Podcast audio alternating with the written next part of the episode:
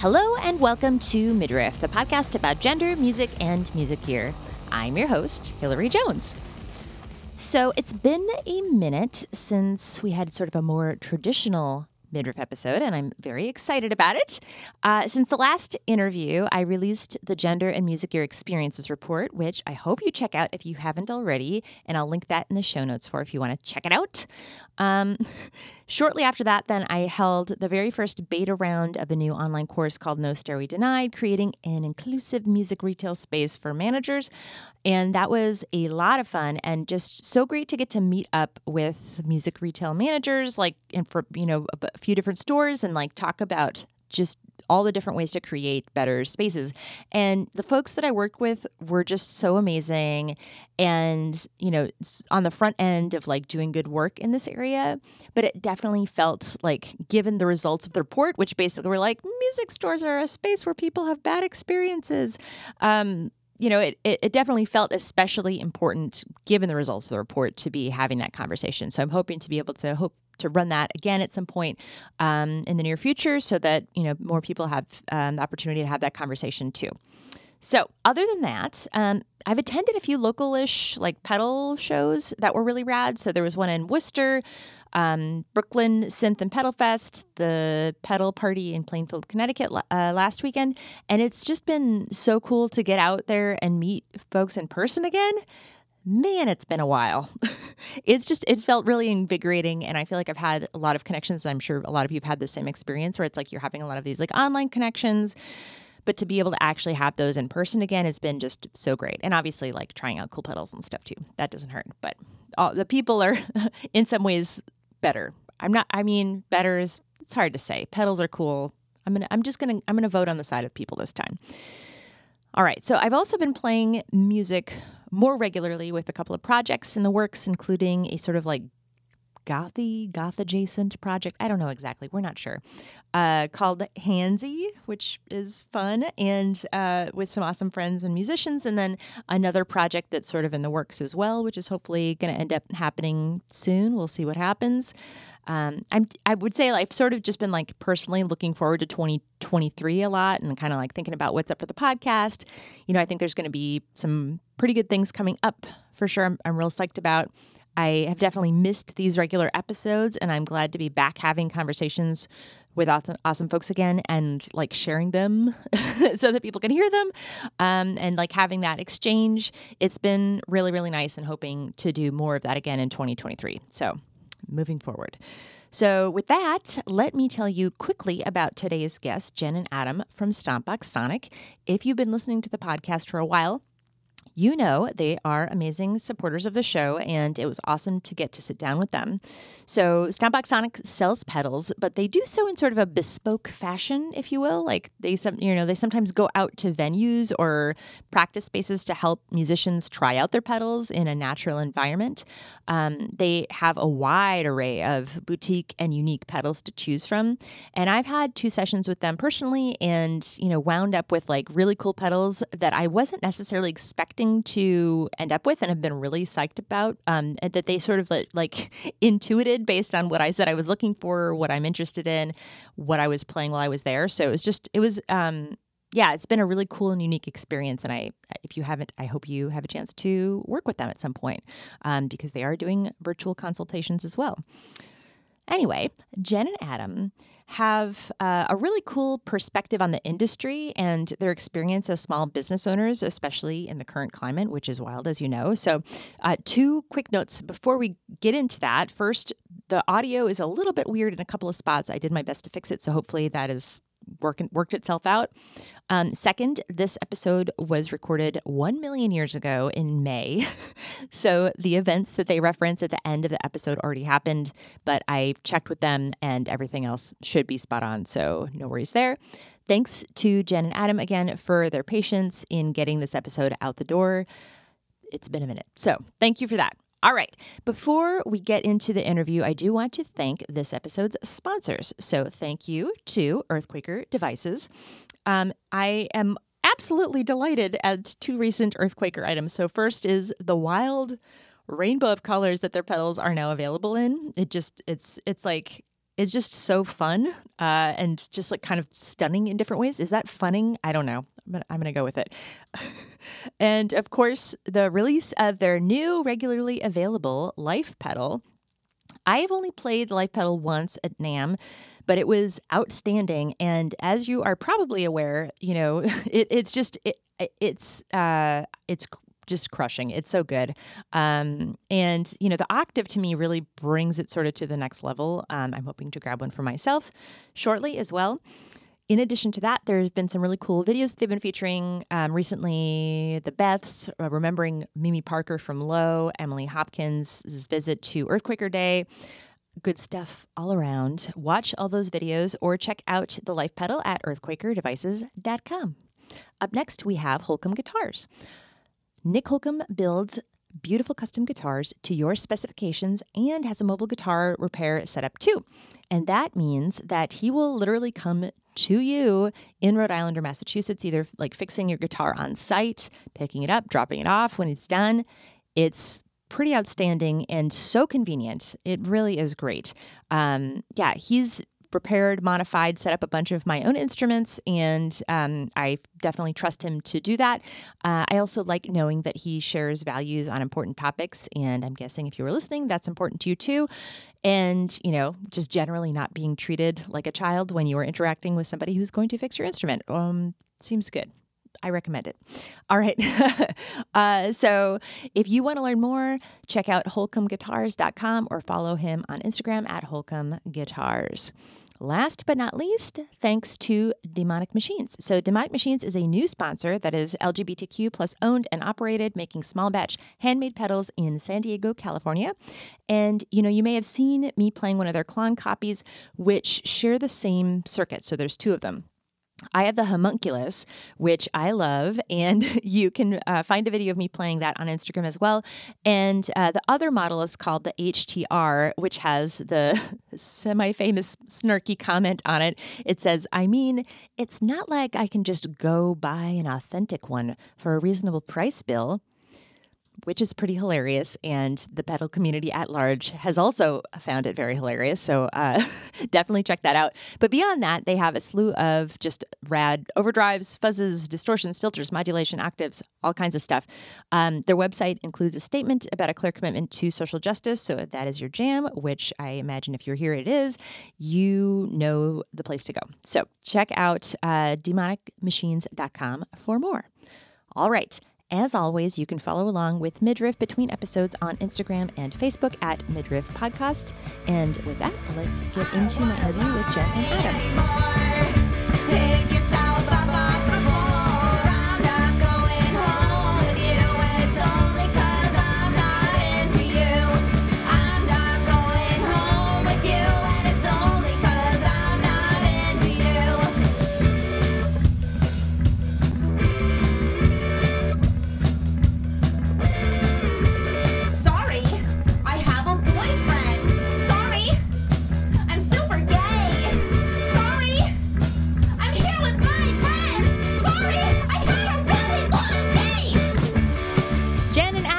Welcome to Midriff. Hello. Hello. Thanks for being here. Yay. Yeah. So, for folks who, for some reason, might not know you, can you introduce yourself, your names, your pronouns, and a little bit about yourself and your background with music? Whoever wants to go first. So, I am Jen. I use the she series pronouns, and I am a, a teaching artist. My background with music is I play guitar and drums in a few local projects, and, and I am one half of Stompbox Sonic. Yay! All right. And Adam, how about you? Hello, I'm Adam, and I use a he, him pronouns. And I've been playing music since 1988 or thereabouts, and play guitar and bass, and just played in a, a number of different bands, and yeah. Cool. Do you want to talk a little bit about your current projects that you're in or not in, or projects you've been in, just like to give people a little bit of background? Sure. I'm currently playing in a like a pop punk band in Boston called Pitstain, and I'm drumming in that band. It's a it's a power pop trio. That is such an amazing band name. I, I, can't take credit for that. Fine. Cool. Adam, how about you? What's happening or has happened for you? Let's see. I've played in a, few different bands over the years. Um, right now, just kind of I guess, like a lot of people, just kind of emerging from the hibernation and doubt and fear of the pandemic and starting to think about playing music yet. Yeah. But I'm very excited to be. A friend has invited me to play some indie rock covers at an upcoming Porch Fest this summer. So Yay.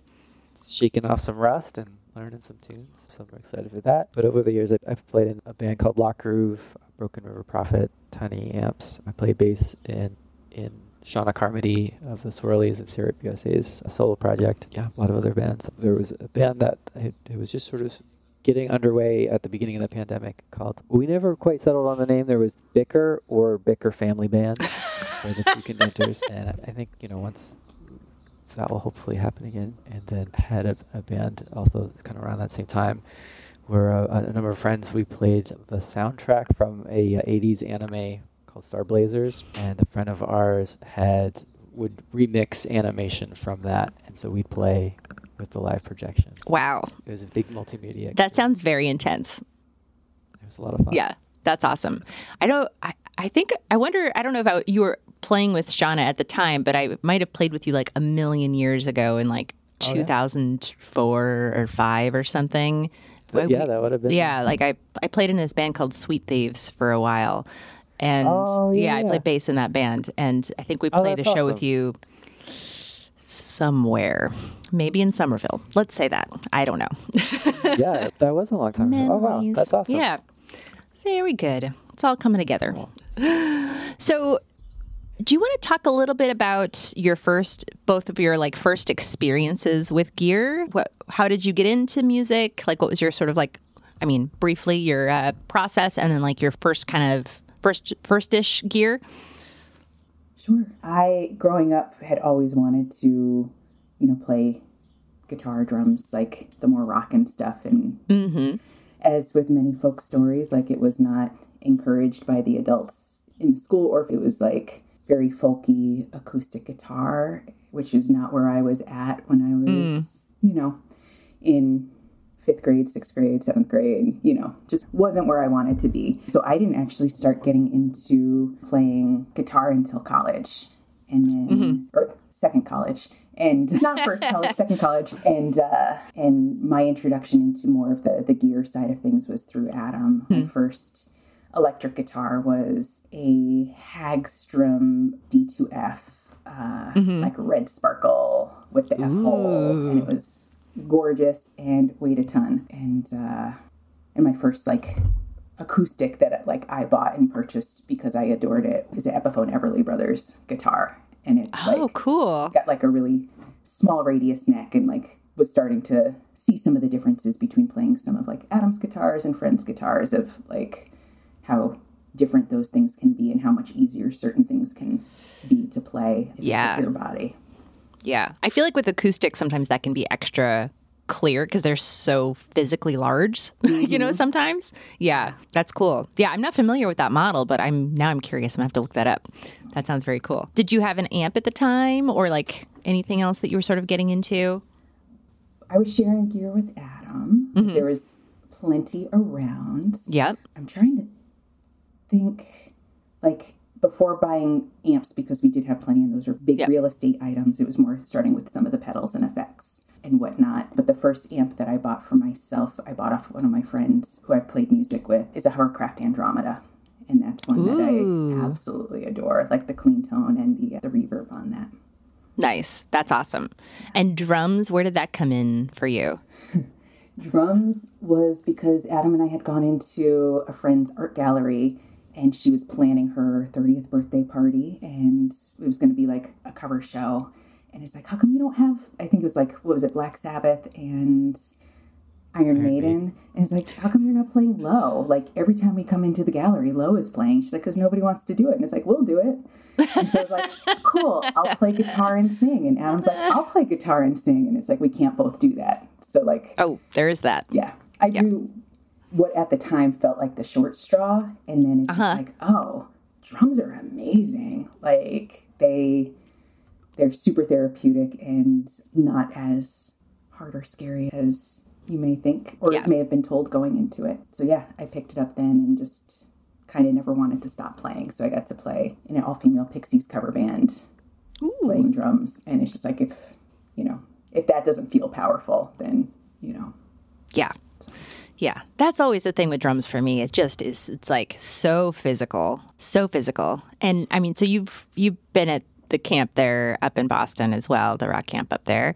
Yes. And we always like for like our ladies rock camp or adult rock camp would always fill up with drums immediately. Mm-hmm. Everyone wanted to play the drums and it's just like it's so interesting and I've talked about it here a couple of times but it's just it's continually continually fascinating to me the dynamic of like people just like wanting to hit something really hard and the power in that. Yeah. So not that you don't get that from guitar or bass, but it's it feels more visceral. Yeah, and the almost like dancey, like automatic danciness that comes through it. Yeah. Yeah. Yep. It's like watching the adults at LRC Boston was like part of the like, well, if they can do this in a weekend, like I could do this in a month. Like yeah. I got this. So, um, nice. I like the reciprocal, you know, inspiration, which I feel like is very real in all ways. Totally. Were you borrowing drums initially, or were you? How did that? How did? Or did you have them around? Or we had some that I was able to borrow from a friend at a shared practice space initially, yep. like for the initial practice. But yep. after playing, it's just like I got to get a kit, and was very lucky to be in a position to do so. And a friend had recommended CNC, so oh, we cool. got to go up and try a kit, and it's like it was a good size, amazing sound, and so that's just going to be. After playing guitar, it's like you kind of know, like, well, if you're going to do this, you should just invest, you know, yep. instead of the student model, the intermediate, and so on. So, so yeah. yeah, if you're feeling serious about it, you're like, okay, I'm gonna like do it for real yeah. yeah. It's interesting to have the like kind of like gear related practice on one instrument and be like, I know how to like you know, like how to develop this relationship and pick things out for myself and like what that looks like. That's interesting. Yeah. Yeah. yeah. Mm-hmm.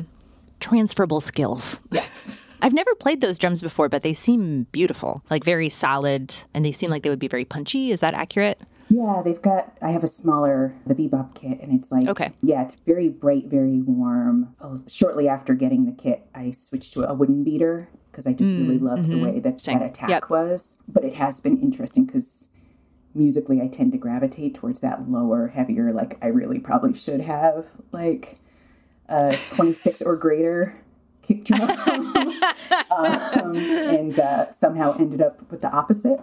Is it a 16? It's a 20. So it's okay. All right. That's not that small. Yeah. But yeah, everything else is like so bright. And it's like, oh, yeah. this is different, but it's hmm. That's nice. And what do you use for cymbals? I have a lot of the Paiste cymbals. Like, had initially gotten the kit while I was feeling things out because that's like super expensive to start yeah. experimenting yeah. with cymbals. But have yep. started upgrading to uh, to some other things that I've gotten to test out and try, and got a couple of dream cymbals after testing mm. them at NAMM and just loved like the whole like recycled aspect and yep. you know sustainability which is really important especially with gear totally yeah, that's cool. Yeah, I don't know. The wood kick, like I have the, I feel like I had like some traumatic experience where I got like I was playing with one and then it like had the did the thing where it like hits your foot, and I probably at the time like just didn't think to adjust it or was like just so into it that I didn't think about it, and I ended up with a giant bruise, and then I just was like, I'm scared. I had the yeah. big welt the first time. I was like, that was dumb. Like let's fix this. and of course, yes. did it multiple times, and it's just like, well, I mean, yeah. Yeah. Yeah. I feel like you don't think about it until it's the next time to play, and then you're like, oh, I don't remember. I have to adjust it. Uh, I have to turn a thing. I don't know what it is. Exactly. Yeah. Exactly. Yeah. Yeah. I still don't know how to adjust that. I know that I should know. It's one of those little knobbers. I'm just yeah. going to call it a knobber. That's obviously the appropriate term. Yeah, I'm pretty sure it's the technical term for everything. Yeah. yeah. Yes. Yes. A doodad. Yeah. Cool. awesome. Thank you. So, Adam, your first gear. You want to talk about it? Yes, my first gear. So when I first started taking guitar lessons, the shop that I was going through, we rented a it was a Montoya Stratocaster copy, and I remember it being I don't know what it actually weighed, but it just was very heavy. Mm-hmm. And like, you know, and I'd start hanging around with other like kids in my high school who played guitar. I, I feel like someone had a Les Paul that was like comparable weight. So it was just, and I remember within the first year of playing, the strap that I had gotten, like it just ripped from the weight of it. But it's like you know you don't know any different. It was just nope. like this is the guitar, and I loved it because it was you know my my first guitar. And then the second guitar, so that was a rental, and then I switched music shops and then had a Hondo Strat copy, which was like three quarters of the weight, Wow, same size, you yeah. know, still, but it was like super Yep. light. And so then that's when I could start practicing like the rock moves. Oh yeah, yeah. Doing, Uh huh. you know, with with my scales and stuff. And one of the things that kind of set me on the, I guess, the path of like thinking about trying to think about music and gear and stuff differently was I remember that the place that I was switching to take lessons, we are trying to find some place closer to home, and had gone into this one music shop. And and we were ch- chatting, and they're like, "Well, I don't know if our teacher's taking on any more students." And he's like, "Well, he's finishing up, so if you want to hang out for a few minutes and you know chat with him." And he came up and he did the like, you know, sized me up like, what do you want to learn? And because this is, you know, like 80, what did I say, 88. Yeah. So it was like, you know, heavy metal was a thing, shredding was a thing. And he's like, what do you want to learn? Do you want to learn, you know, this or that? And I was like, oh, you know, I, I really love, you know, Chuck Berry and Buddy Holly. And, but I think I want to learn jazz. Like, I think that's a thing. Because my dad was really into jazz. So that was kind of like a, like what I had been exposed to. And he was just like, just stared at us. You know, we were talking, and then it's we kind of hit it off, and then and so they're like, okay, yeah, I think I can find a slot, you know, for you, and then You got in. yeah. He's like, you understand, Yeah. okay, and so so yeah, it was like it was a good introduction, and he was like really great about sort of his whole approach is we don't we're not going to learn songs, Mm. we're going to like learn a lot of the fundamentals, and like his, his big thing was like being able to improvise off things, and to an extent, I probably wasn't as great a student in sort of learning what I should have learned, but I feel like I learned so much just in sort of how to like approach music, think about music, and dissect music, or how like being thoughtful in how you what you want to play or what you want to hear in something. But but so yeah, so that kind of was like the springboard. And then that music shop ended up being a focal point for me just in terms of like how they treated customers and you know their kind of approach and like the people would it was like a kind of like a hangout place where all sorts of musicians coming through and they had the stuff that they liked but they always just sort of made people feel welcome like it definitely had the like there was a you know rock and roll kind of vibe Yeah. there but they were just like super low key and you know people would just like folks who lived in the area would just like come by with like oh hey check out this like 50s telecaster Mm. that like you know And it wasn't like I they were selling it. It was like they were like, let's check, take a look at it. There would be stuff that they were selling but then just like they it was just a place that people would Right. come and just hang out and you know like similarly when- you had come by the Yeah. shop and you brought your Yeah, guitar you know yeah. it's like it just became a place like oh it's saturday afternoon i'm out running Yeah. errands let me swing by you know barnstone Yeah. my you know da, da, da.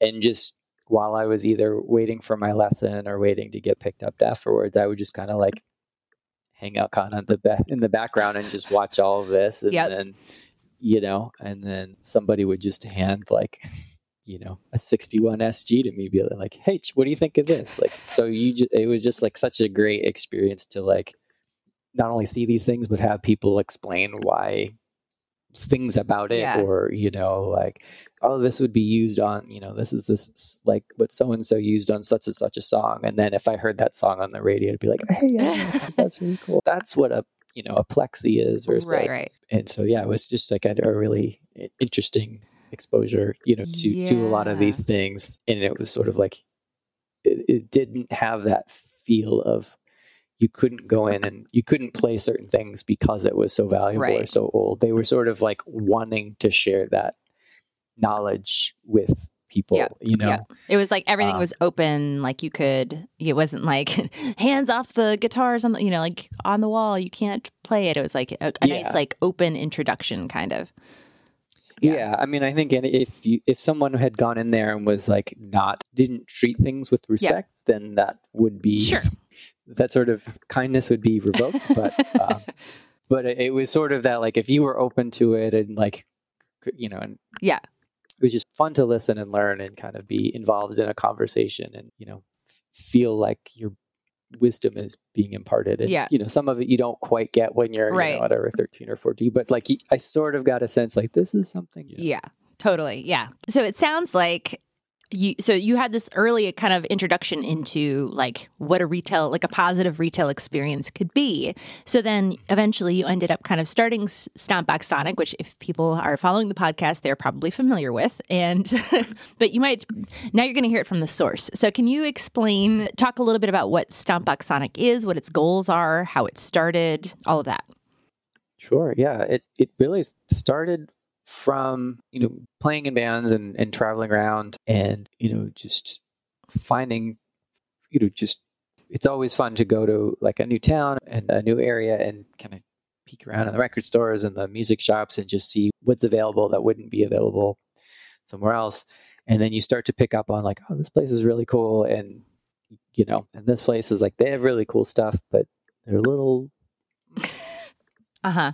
You try to ask too many questions or you know and it's like and i sort of learned over the years like I, like i i can all I, I always try to see things from kind of both perspectives. Like you know i'm from the store perspective Mhm. it's like a million people come in a day and want to try this and do that and you know everything gets maybe gets gets thrashed or you know not treated with respect. And is this person you know is this you know scrawny long haired musician dude actually going to buy this thing. Mm-hmm. And it's like but that's the other like the flip side is like you never know who it is because i can't tell you how many times it's just like okay you know i'm going on tour and i want to have a backup guitar. And i'm like this place is always has some really cool stuff. I'm going to go in and you know if it's within this budget i'm just going to do Yep. it because you know and then just be like wow this person was really not pleasant to work with. And although i really love this guitar like the principle of like i don't want to support this Yeah.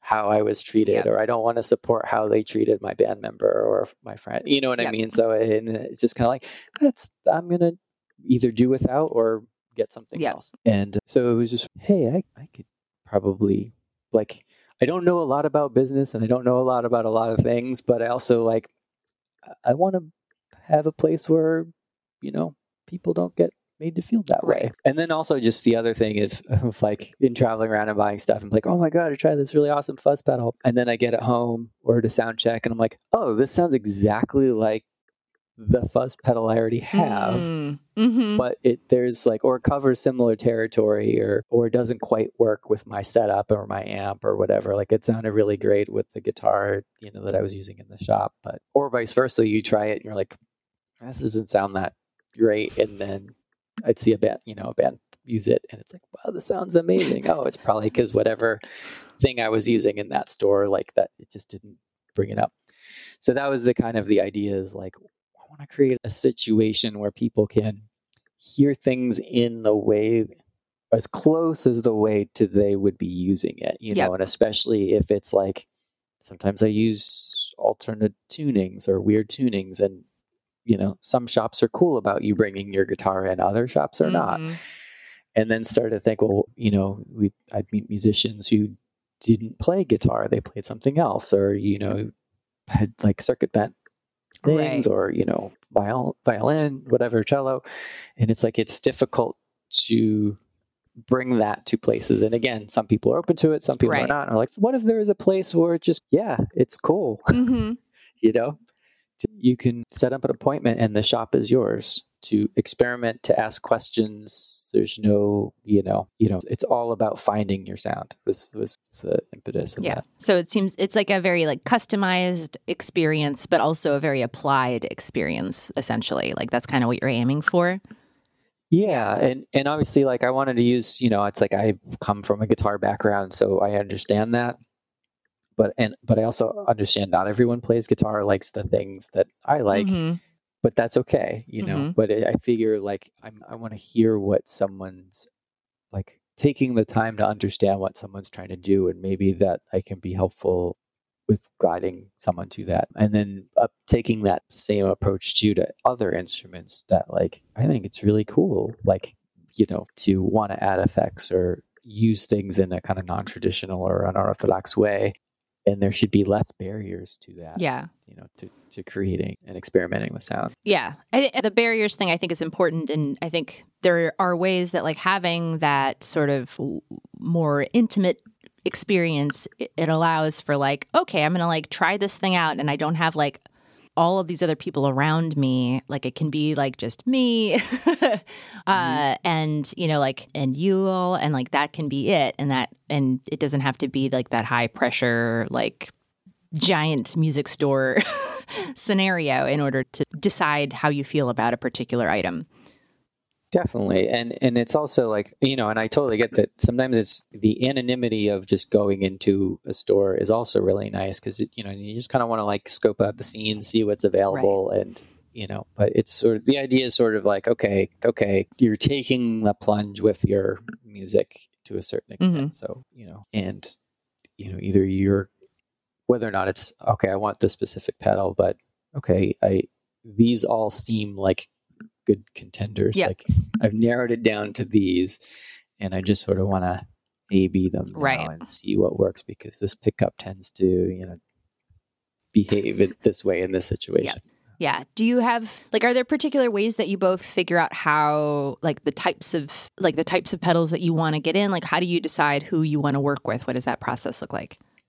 The people that we want to work with are basically people who are demonstrating that they are supportive members of the music community. And it's mm-hmm. like we want to work with small builders. We want to work with small builders who encourage, you know, exploration, experimentation with people's music, and not not gatekeepers. Like not people who want to kind of hold back for certain music types or musicians and whatnot, yeah. and not people. I mean, we're a small business, so it's like we want to support small businesses and yeah ideally we would want to be supported as a small business as well. So it's like we're trying to find like minded folks. And I feel like for the most part, like all of the stuff that we have in are coming from companies who are doing like really amazing things and would be the first ones to give back to their communities and to mm-hmm. support each other and their fellow musicians. Yeah, that makes a lot of sense. And it seems like like I mean, obviously you're in Boston. I don't know yeah. what your relationship is as far as like the, how much you're doing stuff outside of Boston or like what how where people come to you through. Can you talk a little bit about that? Because I'm I, obviously like it seems like you have stuff from kind of all over, but it does it is very like curated in that way too. But I'm curious like how much of that is like a very local thing versus kind of beyond, and then how that I guess both with regard to the the pedals that you the companies that you work with, but also the customers that you have. Yeah. Pedal company wise, like I think when we first got started, like there there really weren't that many builders mm-hmm. in Boston that we were aware of or who were at that point of selling to businesses. When we got started, Quaker Devices in Akron was one of our first like mm-hmm. smaller boutique companies and like we really wanted to work with, you know, the small boutique strange effects, um, mm-hmm. the less commercially available stuff and basically have the things that nobody else had, you know, yeah. available. Like you could read about, hear about, and then try. And we've been really fortunate to see a big change in the Boston area, like builder scene, and have yeah. been able to support the local builders and watch them develop and grow and kind of be a part of their story and for them to be a part of ours. Adam, you can share about the clientele if you like. Oh, yeah, definitely. Yeah, you know, I think initially I was sort of just focusing on kind of okay, I'm going to start this thing. We're going to carry a lot of effects pedals. It, uh, some of it, it's good. They're going to be companies that you know may or may not be very familiar. And, and you know, was really trying to not step on anyone's toes. Mm-hmm. So you know, I would go around all the local shops and be like, okay, if folks, you know, these shops carry these right. things, I'm gonna steer clear because like I respect these are the places that I would go to all the yep. time growing up. So it's like I don't want to mess with that. And there's room for everyone. There's plenty of gear out there for everybody. And then obviously like then there's like the bigger companies and it's like great solid stuff, but it's just like being a small company, you just can't get the volume yep. of product to get a price that can compete with other avenues. So so yeah, similarly it was just kind of reaching out to, you know, musicians, friends that, you know, I played shows with or just kind of knew over the years and just to kind of let them know what we were doing and this sort of approach, you know, and you know anyone that I kind of thought would be, you know, open to experimentation and was looking for something that sounded different, mm-hmm. but also the fact that was roadworthy because that was mm-hmm. another thing mm-hmm. that I would right. always encounter is like, oh, I love the sound of this particular thing, but in one of my projects, our live set was a little rambunctious. So things didn't always last very long, you know, whether it was just because of like how chaotic things got on stage, you know, or playing kind of non-traditional venues, loft spaces, Yep. stuff like that, where it's just like the distinction between audience and artist and you know Where Um, you stand. where you Yep. stand, where cups or bottles Yep. are placed, things get whatever. So it was okay. I need a wah pedal that can have at least you know a soda and a beer spilt on it. Three to four people And- standing on it at one time. Yeah. Right. And it- when I Yeah. do the thing where I would jump off the bass drum to land on the wah to turn it on, that it didn't just Yeah. break. So, you know, you start to like have criteria for things. And then yeah, so just reaching out to people and you know, so so there were a lot of like local artists or bands coming through town back when there were the CMJ music festivals, Mm-hmm. you know. And even with the like South by Southwest one was kind of more music focused Mhm. you know, there would just be bands coming through. So then kind of word of mouth would spread and like, oh, you, have that shop where, you know, because earlier on we would go to venues as much as have people come Mm. to us or we go to recording studios. So that was just a really, you know, a lot of bands really appreciated that, Yeah. especially if they didn't have a lot of time or, you know, they got a sweet parking spot Yep. They near wanna- TT's in yeah, the Middle yeah. East, and they don't want to lose that Mhm. to come, you know, wherever to try out some pedals. And so yeah, it just kind of kind of went on from there, and then and then it start. Then we started to get involved with string players and harp players, and you know, all sort of again more tra- non-traditional stuff, just because of how easy we we made it for people to you know either we could go to them or they could come to Yeah. us and we could create a situation where they that was like optimized for the instrument That's and the nice. experimentation. Yeah. Yeah. yeah Having people come to you, I'm, yeah. If you're a touring musician, like not having to deal with that is real, really key. That's great. Yeah. Not that, you know, I'm sure it's been a, a different situation over the last couple of years, obviously, as well for everyone involved. But yeah. Are there particular like types of questions that people come to you with? Is there a particular type of clientele that you tend to see? So like why like when people are coming to you in particular, what does that look like? It, I think it's evolved over the years, and yeah, it, it's I, it's like I could almost see it kind of in waves Mm, of, mhm. and then it just kind of you know it's always interesting that like it's always funny how like the kind of word of mouth and I don't want to say trends in music, but they're like trends in a like a type of effect, or if someone, you know, when they if it's recognizable that you're open to a certain approach, you know, where um, because we're just so open to open to how someone wants to create their music, so. And, and it's always funny because it's like I always figured, you know, pictured of maybe tapping into a particular scene, but then all these other scenes open up Uh-huh. that, that invited us in. So like I there was like it kind of is like the doom metal and stoner metal stuff. Like you know, I was aware of that Yeah. scene, but was never like in Yep. it. But because of some of the pedals that we carried, and just the fact that you know someone was like, "Oh, I can bring my baritone guitar," Mhm. or you know, "Do you have you know space for me to bring?"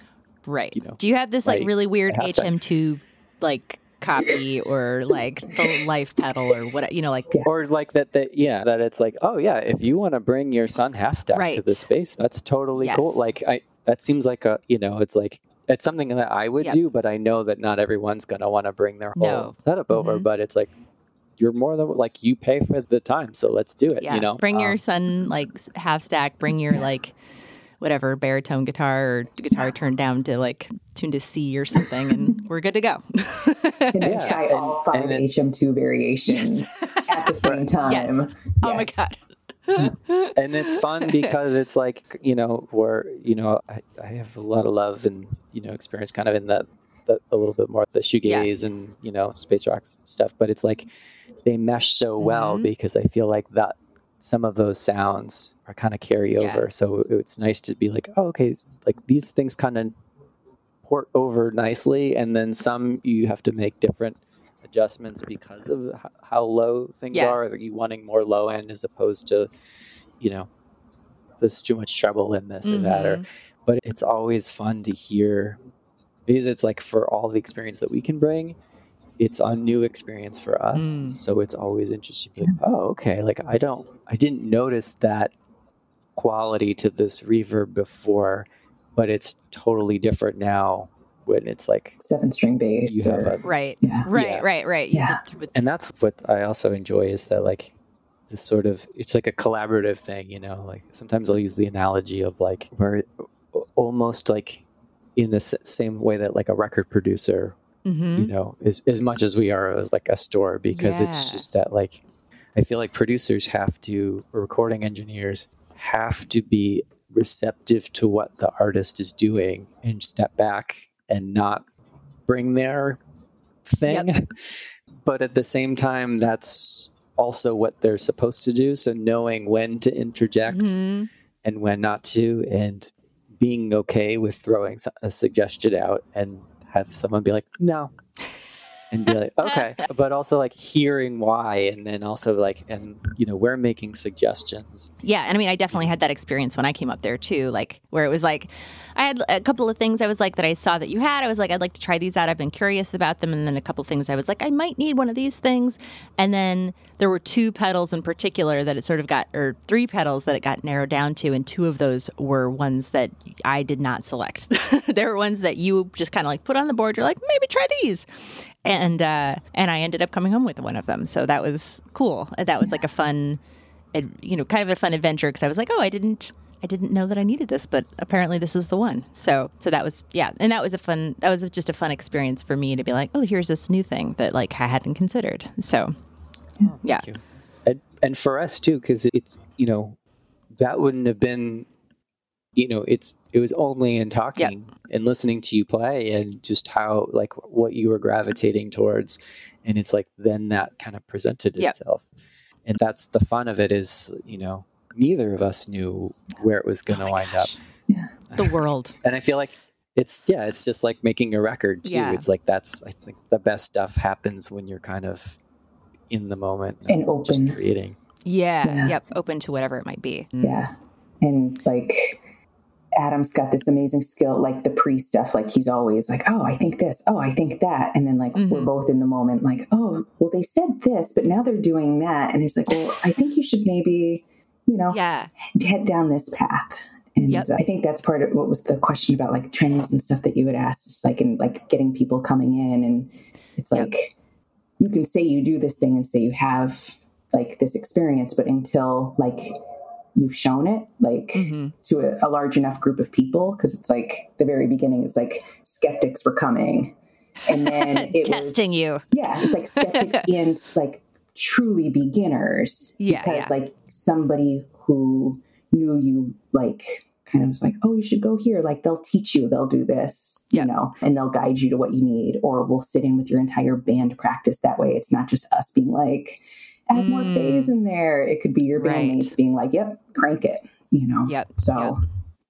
Yeah, that's so cool for sure. And I wonder too, like, so so both of you obviously are doing work with this. How does this? How is this as a couple uh, running a small business together? How is that working out for you? How do you how do you break things great. up? Or it it truly depends. It's like sometimes it's truly like the tag team. It depends with like basically who the person is and who's coming in. If it is somebody from the GRC Boston community, I tend to take the lead and basically like make sure that the person feels comfortable, you know, yeah. and can like establish a relationship with Adam. And because I mean, so many people have had negative interactions in the music scene with uh, with folks, and I'll tend to take the lead on that. Or if it a lot of it just depends like who kind of talked to the person first right with both of our like both of us work our day jobs as well yep. so it also depends on um scheduling scheduling yeah exactly yeah. adam tends to like when we do bigger events because we've done a lot of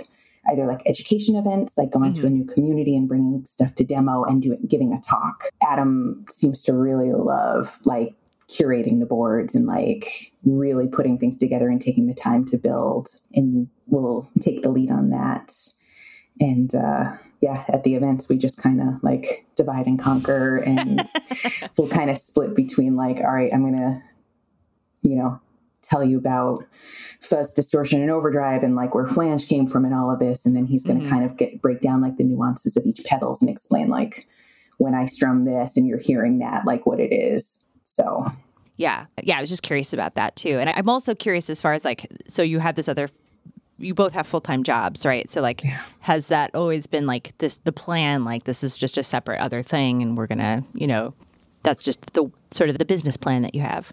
at some point having like a dedicated brick and mortar and mm-hmm. at least for it to be like Adam's full-time job like I really mm-hmm. love being a teaching artist and being able to be out in the community in that way but having him have this as the full-time down the road would be amazing and mm-hmm. with the you know pandemic and economics and all of that stuff it's like yes. who knows but very real yep it, it's such an amazing creative outlet for both of us and mm-hmm. is so energizing as creative people to you know be around other people's creativity and to yeah. you know we talk about you know sparking creativity or igniting creativity with a click of a pedal. And it's just like the person's getting that but we're also getting that from them and like yeah. being in that creative space. Yeah. So so as far as like your own experiences in in retail, so Adam, you talked a little bit about yours already, but I wonder if you can talk a little bit about your own other like maybe Jenny, you want to talk about your experiences, like what's worked well for you, what hasn't worked well, and this could be I'm saying retail. Like you could also like when thinking about gender identities and gear, and like how those things have sort of overlapped for you, and it could be in retail, it could be in like show going, it could be recording, whatever, however you want to respond. Yeah. I think the instances that tend to stick out for me going into retail, like gear retail shops, there have been a few times. I mean, there's the typical where it's just like you walk in and it's like either it's almost like the infantilization speech where it's just like, oh, how can I help you? You know, or, you know, making some of the, you know, the doll or whatever comments. Like one sticks out in my head. Like I was getting, going to a shop that had this vintage fuzz wah and like I wanted it. I knew what I did my research, like knew everything. And the guy at the music shop wouldn't let me touch the pedal, nor would he let me play the guitar through the pedal, nor did he know what it did. So he was just like, "Yeah, it works fine." And it's like, "There's no wah happening." Can I? And he, it was almost like the slapping the hand. No, and like he warmed up to me touching the pedal, but still uh-huh. wouldn't let me play guitar through. And it's just like, I'm out of here. So I drove to uh, a music shop. I drove to Empire in Providence because I knew that Mike down there would be kind to me and treat me uh, like a musician and not as a as a liability. Oh my gosh, that's wild. Yeah, it's like some of my other experiences, like more of the negative, have been like certain booths at NAMM and like mm. dealing with that. And I remember like going in really excited and then like you know the armor kind of like you start it gets a little heavy yeah. and we went into one booth and i was like oh, i can't like not another person and the owner of the company came up and struck up a conversation because i had a grc boston patch on mm-hmm. and was the nicest human and like kind of mm-hmm. did that like gave me some hope for the rest of the day nice so slowly like remove the armor yeah. a little bit see how it goes. Yep. Mm-hmm. yeah. And it's just like i notice like now certain places it's just like all right my my guard is down or my guard is like way up depending on the vibe. So yeah. yeah. Yeah. That makes a lot of sense. Yeah. Adam did you have any uh, thoughts on gender and identities and gear? Yeah um, when it, it was something that became like very apparent to me like early on. And i've sort of, I, I think I mentioned earlier, uh, you know, I was sort of used to not being taken seriously, you know, at a young age in different music mm-hmm. shops. Mm-hmm. And I think just any store, there was so, I think there's like an old school way of doing business where, like, if you're under the age of whatever, mm-hmm. or if you are, you know, like look a certain way, you know, or like a little scruffy looking, yep. long hair, whatever, like you're kind of not regarded with some suspicion or you're not going to spend any money. The same like you feel the same way like you know when you're like in your teens or college and you go to that like like a diner and you're just like you and your friends are just like nursing those coffees mm-hmm. and like some toast or something and they're like are you gonna like you got to order something else or get out you know so it's used to that and i just always assumed it was like oh that's just like kind of like how punk rockers or whatever are treated mm-hmm. but i remember in college a friend of mine who was uh, my friend Laura was going to the guitar shops and stuff and just like, okay, I'm used to being treated like eh, but then noticed that like it was a similar thing or like like Jen said that like there was like a different tone and like some shops were just both treated equally mm-hmm. whatever and some places were really cool but it was just like why are they talking to you like mm-hmm. that like you know like you're an awesome guitarist and you know uh, like and you know know all this cool music and just kind of like having that click. Mm. and then and i remember um, you know i think she had auditioned for a band and was to- just told like oh you know we want a different type of singer. Or we wanted something. That was like very gendered. Yeah. and i just remember like it just hit in a way and i was like wait that's i mean i think it was just like the phrasing. Because it's like i get it if you're if you're uh, wanting to form a band and you're looking for like musicians to fit a certain role like that's totally cool. But it's also that like the way it was presented to her was like because you're a girl you know. We don't like And women's just- voices. It's fine. and it just was like wow that's okay Mhm. like and it like got me thinking like that's messed up but also like okay well how what is the way that you would you know because obviously like okay if i'm if i was forming a you know you know a beatles cover band and then someone was like would like oh i don't want to play the beatles but i really want to be in this Yeah. band like the you're it's within your right to be like well this is a beatles Yeah. cover band so like we're not gonna play this other thing but you know the flip side being like okay you're not going to like if someone knows all the songs and whatever you're not gonna not have them because Right. you know whatever. Yeah. they don't look like a Right. Beatle but I, I do appreciate that, that your point around the like ageism thing too, because I feel like everyone experiences that probably at some point, right? Like everyone, you have that experience of being like, oh, okay, like I had someone treat me poorly because they didn't think I was old enough or what, you know, and therefore wouldn't have enough money to afford something or I'm going to cause trouble or steal mm-hmm. something or whatever the thing might be that they think teenagers or younger folks are going to do. And then being able to see how that kind of lines up. It's like you're walking, like you're almost like walking into this like, intersectional experience of being like here's my experience of being a white man and but younger and here is her experience of being a woman and younger and like how those things sort of like what that experience of ageism looks like uh, in both situations. It's fascinating. Yeah. Yeah and how it um, how they come together. and and one other thing I try to be aware of is you know I you know I get really excited talking about music gear and stuff, but I also understand that like that intensity can you know I have to be careful about how I'm like hey let me tell you all about this it's awesome. And be like whoa dude like back up. Um, dial it down. So it's like I try to be really mindful of that. And then and then sim- similarly like you know it's like we can all be like very like oh that's really cool or kind of dismissive of a thing like "Oh, I don't really like that. Mhm. uh, so so it's like I try to try like always kind of learning to check myself to be like you know how am I perceived Mhm. outside of myself? Because I know I have my own like I know what I'm trying to convey. But and especially like someone else's experience might you know they just see a white dude like in the guitar world and like he's just gonna be like everybody else you know so I just try to give give that space yeah I was gonna say, and you, Adam does such a great job. Like whether it's we're at a gear store and I've asked a Mhm. question and they're directing the answer to him, hmm that he reels in that enthusiasm. Like he may want to ask a ton of questions, but he'll like reel it in and kind of check off to the side. Yep. But also like when somebody's like, "Oh yeah, I really want to do blah blah blah with this, you know, guitar pedal," and it's just like, you know, inside maybe it's like that cringe moment. It's Mm. like he tends to do the kind of guided discovery like oh tell me more about that like i'm Mm. not familiar and like is really good at being grounded and supportive even when it's not his cup of tea Yeah, yeah, that makes sense. Yeah, that's awesome. So I'm wondering if there are like particular challenges that you see for like for like small retailers that you know that could be related to gender or diversity or like things that could be broader than that too. Like, what are some challenges that come up for you all running this business in the in the industry?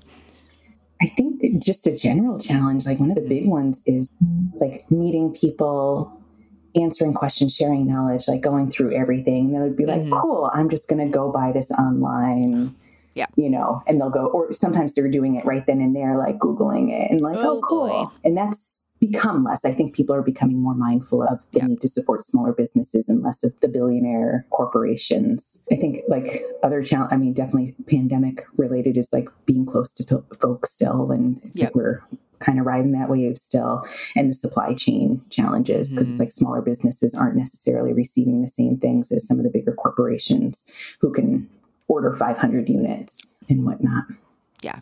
Yeah did you want to add anything, Adam? Yeah, I, I'm often thinking about, you know, there's like this, the struggles that store owners have, and musicians have it, and I think there's, in addition to things like the supply chain or you know that things are so readily available. Just the ability to research in order. Mm. So, you know, I totally get what we do is a unique thing and to kind of go through the process of reaching out, setting up a time, Yep. Having that back and forth of like, oh, you know, send me some, some, some links to your music that we can listen to and think about it. It's not as like immediate Yep. or gratifying as like I'm going to read a couple things and then just order it and then maybe like it or not, you know. So it's like I totally get what we do is not for everybody or the appeal isn't always there. And so, you know, that's that maybe be one factor for the business in this day and age. And then there's also I keep thinking about some of like the larger stuff in terms of, you know, a lot of our customers are professional musicians or, you know, or derive some part of their livelihood from playing Mhm. music, touring, recording music, or working in venues or in at studios. And because of that, shows are happening again, but they're still very it's still very tenuous, you know, and things are getting canceled. And so for for us, it, it's like doubly hard because it's hard to get a, some of the pedals in because everybody's like there's shortages Yeah. of this and that. But it's also tough because it's like the people who would be buying the stuff, they're really still s- stuck in the, you know, just trying to get by kind of thing, or maybe just getting back out on tour, or they're just now like getting working their full shifts, you know, at the club or the bar, or, you know, whatever. So it's interesting that we sort of s- see that the sort of the pain of the pandemic in a different way that like maybe a larger retail Mm. or you know it's like it's great that uh, you know during the pandemic so many people got Got like, started, but buying stuff and doing all this stuff. But you know that wasn't the case for all musicians. And i, I feel like it comes out you know here or there in in stuff. But i really you know yeah, like uh, it just kind of weighs on me is just like that feeling like there's this whole all of these people who are really still struggling Totally. even though like for the most part you know it, it's like in the big broad strokes oh yeah we can say things are back Yep. again but it's like i still it's like we see it and then and you know we won't go too deep No, into it but I the mean- whole like streaming royalties Yeah, and, you know yeah, it's like and the fact that Yeah. like the revenue streams and like it's just I don't know. It's like we we see the toll that it's taking on on musicians, and you know, it's just something like, but it, but then it's just like I don't know how to fix Yeah. it. Sort of- sort of beyond the scope of what we can do, but it's just like one of those like I, I see it and I Right. feel it, and it's just it's there, and you know, it's just something that we we're always kind of trying to, to be mindful of and, and think about. Yeah. I don't know. I don't have any answers. Yeah. but it's something that I guess like we're recognizing and That makes sense. Yeah, figuring out like how to adapt to that, and I'm sure that's been part of what you've been doing. But like, how do you adapt to you know people's needs shifting during this time, and like, Mm-hmm. yeah, but also like without getting t- negative Yeah. about it, but just thinking like, okay, what are what are other ways to sort of allow people to tap into the creativity or Yeah, you know, totally. resources? yep, Um, yeah. Well, and you were doing the like virtual con- like, consultations as well. I'm assuming you would still do those, um, or are still doing them. So that's one thing. But it's also like you know maybe knowing people's like budget coming in like that seems to make sense broadly anyway right like Yeah. what are the pedals that can do this that are less expensive you know or approximate this like that seems like i'm im- imagining that's part of what that might look like Yeah, some I think some of it's also like now that some events are happening, like yep you know, doing some of those, doing them in a safe way that we're both Yep. comfortable with, and hopefully attendees are doing what's comfortable for them, and just kind of being present that we're there now. We're here for you, even if you're not buying anything, like just to experience. yeah And then when you are at a point, you know, hopefully you'll think of us, and if not, Yeah. thanks for stopping by, and you know, for sharing some sounds with us. totally yeah that's really nice building it's i mean it sounds like it's a lot about like building relationships at that point Yeah, it's like the community needs to join together, big time. Totally. Yeah. So, you know, for folks who are kind of like on the newer end of pedals, like this is something maybe they've been like slowly dipping their toes into or sort of like curious about, but maybe like kind of like confused or nervous about. What would you what advice would you give to them? They're like, it seemed they seem cool, but and I might get into them, but I don't know where to start. Like what would you recommend?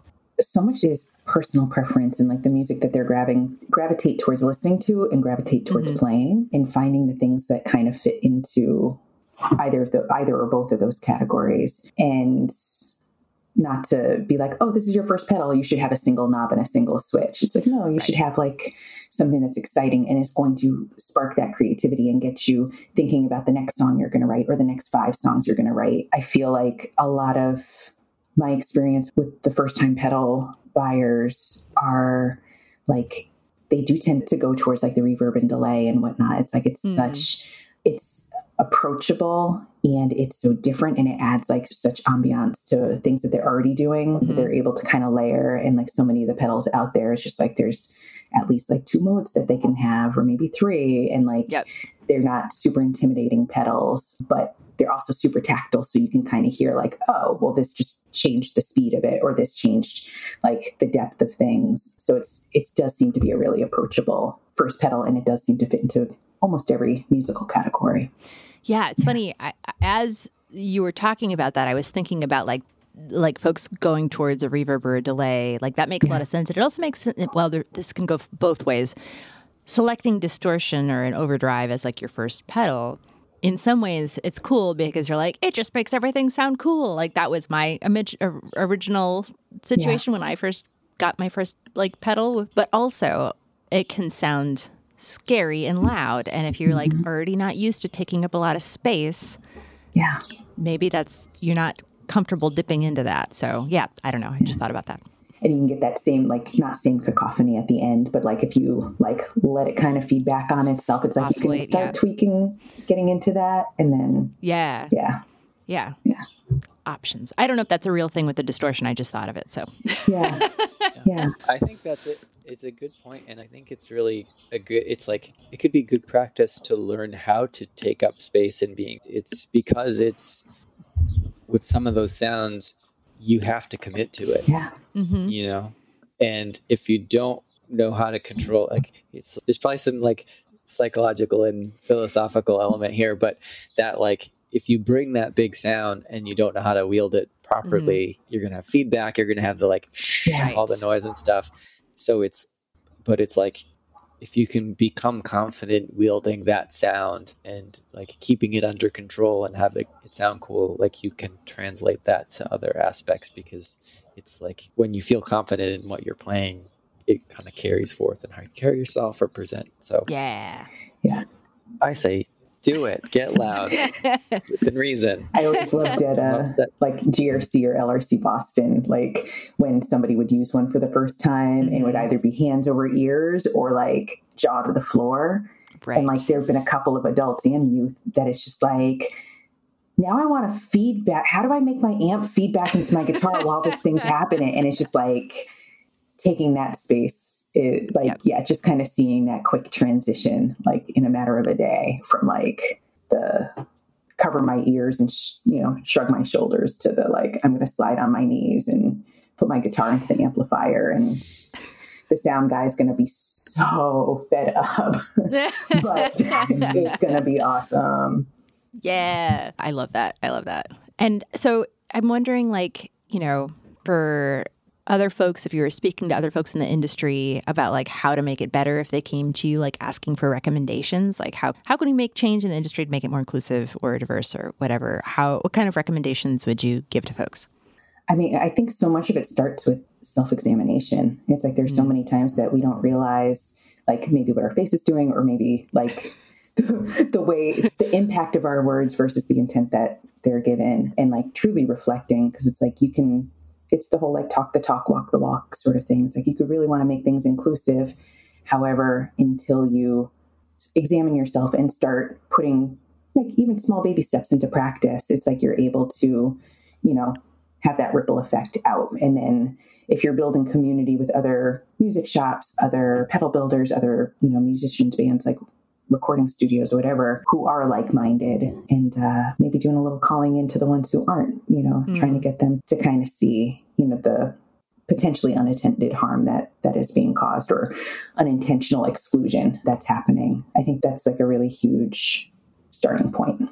Yeah, that makes a lot of sense. Adam, did you want to add anything? Yeah, I think you know one one thing I try to be mindful of is even though you know we we're very open and kind of in, invite anyone to reach out, like Jen was saying with the self examination, it's like it's so easy to kind of get in in a like whether you sort of put yourself into a box or you know like what's the term the silos. It's like not because you want to be but just because it's like oh okay you know this is sort of the space that we occupy and or you know uh, thinking like if you're you're like other you know manufacturers or other stores like we have this place we have this store we make this product and you know of course everyone can use it. Mm-hmm. It's you know but it's like figuring out how like does there need to be more outreach? Does there need to be like the messaging changed because maybe there's no intention to be exclusionary but it just sort of happens? And that's something that it's like you know always trying to look at and figuring out you know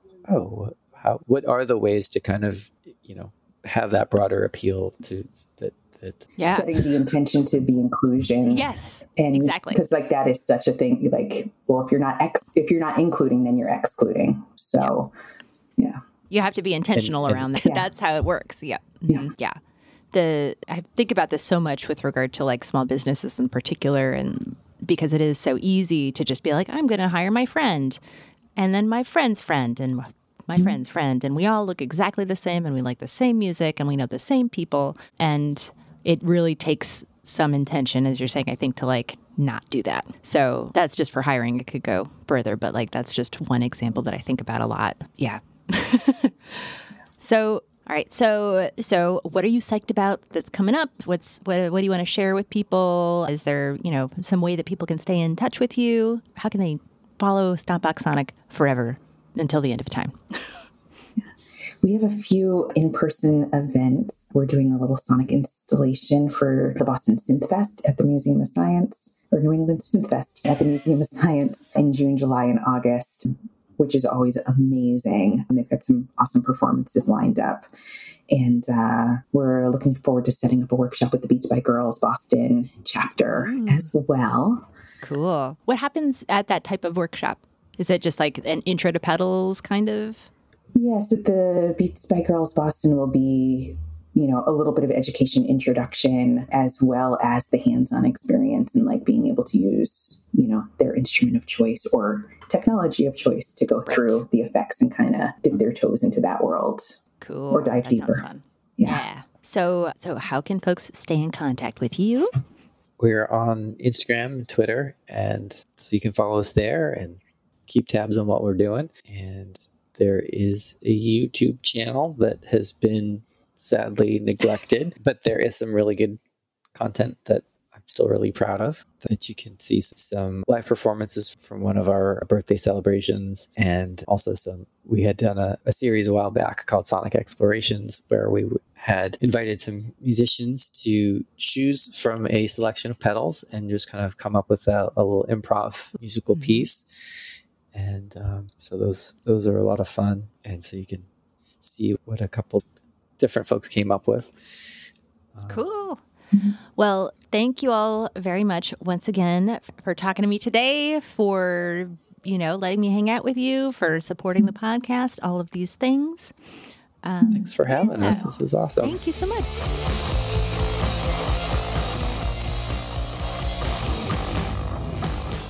That was such a fun interview. What a great team doing something like really pretty unique in the industry, I think. And you can check out the show notes for all of their links to their pedals for sale, of which they have many and a rad selection, to a video uh, made for their eighth anniversary a few years back where they hung with Kurt Ballou at uh, GodCity Studios. And they hooked up literally 200 pedals and invited tons of musicians to try them out. It is pretty amazing and wild. Um, you can check out uh, some of their own music as well. All right. So I had mentioned before that I recently finished this beta course um, about creating inclusive works, workplaces in music retail. Um, and I will say a major concern, which came up for them and comes up in almost every conversation and interaction I have with companies in hiring discussions, was the topic of tokenism. So the good news is that these companies really mean well, and mo- I mean I think most companies do, um, but you know, they're these. I, I think the folks in particular bring it up are people who are already aware of tokenism as an issue and they want to avoid it, right? But especially when you come from a place with like a fairly homogenous staff of like mostly cis white men, many folks are also pretty nervous about it and it can become somewhat paralyzing and they don't necessarily know what to do about it. Like they don't know what what to, what to make you know help alleviate that so, what can you do when hiring like the quote unquote first or like the first few of a new identity into your company? And I would say much more of this would be, or much of this would be applicable for like show booking at for festivals, for adding new folks to your artist roster, all of this. Like it's all kind of the same question, right? Like how are you diversifying the folks that you're in your community that you're bringing in? Um, and these are some of the first steps to take. So, first of all, is train your current staff. So, training your current staff can help them understand the dynamics of racism, sexism, other experiences of oppression, so that when the person comes on board, they will hopefully be more sensitive and empathetic. And if the staff believes that diversifying your hiring is important, the new employee is less likely to be tokenized. Second, hire for more than identity. So, yes, you've heard me say a bajillion times here, like how important it is to diversify your hiring. And someone's experience and perspective as a member of an oppressed group is valuable and can't be trained. And that is a unique thing. But that doesn't mean that you hire some random person just because they are a person of color or woman or whatever the person who's hired needs to have the skills or personality traits or whatever it is to do the job or be able to be trained into the job, right? Like you can't just do it. it can't just be some rando. It has to be somebody that can do the job. Um, so you also need to be clear with them about why they were hired. So letting an employee know that they have something important that they can provide to the company above and beyond their identity can help them feel like they are truly valued and not being used for who they are as well, which is really important, right? Then you need to be clear with the other employees about why they're being hired, right? So I would say in some ways this is perhaps like the most important point. So other employees need to know that this person was being hired for their skills, for their abilities, beyond their identity. And if you do this, they will be less likely to treat this employee with jealousy, distrust, hostility, or whatever happens when somebody feels like that kind of thing is happening. Something to pay a lot of attention to. And doing that kind of before when somebody is coming on is really, really important. Um, so, with that, so five, be intentional in onboarding. So, if you do a good job with creating trust and community between the employees and making the employee feel welcomed and like they belong, you're a lot less likely to have issues with the employee feeling tokenized or other employees treating them as though they are being, uh, you know, as though they are tokenized. So, uh, six, train and uh, support your new employee. So, provide proper training with, uh, will help, providing them with proper training will help to get the new employee sort of like up and running and able to fulfill the role quickly, right? So, leading in that case for fewer people to sort of like treat them as though they are a token because they're like obviously competent. Um, and, you know, they'll feel more confident in their own abilities as well. So, you can also then like set up regular check ins with them. Um, and that will help you understand where they're at and what else they might need to succeed. And that's not putting it all on them, but also it, it is helping them to kind of get to where they need to go. So then, seven, you need to address any negative comments immediately. So if you overhear negative comments from your staff, from your customers, anywhere else, indicating that this person was hired for their identity or like such comments are reported to you, make a point to stop them immediately and reaffirm why this person was hired. Um, I'm thinking like an example of this in social media, like when somebody brings an art, uh, like a somebody who's not like a cis white man on um, as like an artist, for example, and they show them online, and then people start making negative comments. Like people need to immediately shut that down. That's really important. Um, all right, so. Uh, eight, don't make them represent. This should be obvious. So don't make that person speak for everyone of their identity. So asking specific questions like, how do trans people feel about that? or like looking at them when their identity comes up in a conversation like to to get the like what do what do they think? Uh, what are what do your people think? Like it's it's very awkward. And if you know if they want to provide their personal experience or opinion about something uh, they can and that is valuable and they very likely have some helpful insights but don't assume that everyone of their identity feels the same way and don't expect to have them speak on everyone's behalf All right. Nine, have high expectations. So, understanding the challenges, obviously, that someone who is the first coming in to a space is important, um, you know, including any sort of external challenges that they may experience due to their identities, right? But it is also potentially offensive and demeaning not to be held to the same standards that you would hold other employees to, right? And that can lead to feelings of frustration from other employees as well. So, expecting people to do well and do their job seems fair. Um, 10 be intentional in offboarding. So, if this person is leaving the company, um, have an exit interview with them to find out why.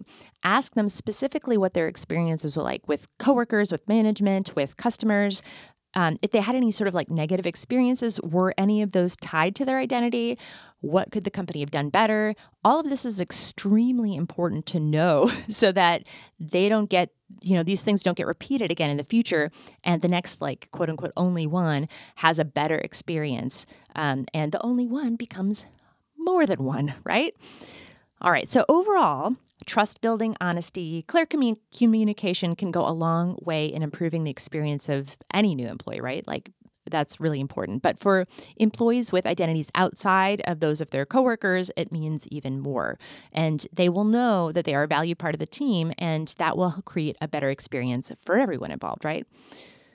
All right. So, if you enjoy the podcast, please rate and review it so more folks can hear about it and stay in touch on Instagram or Facebook between episodes.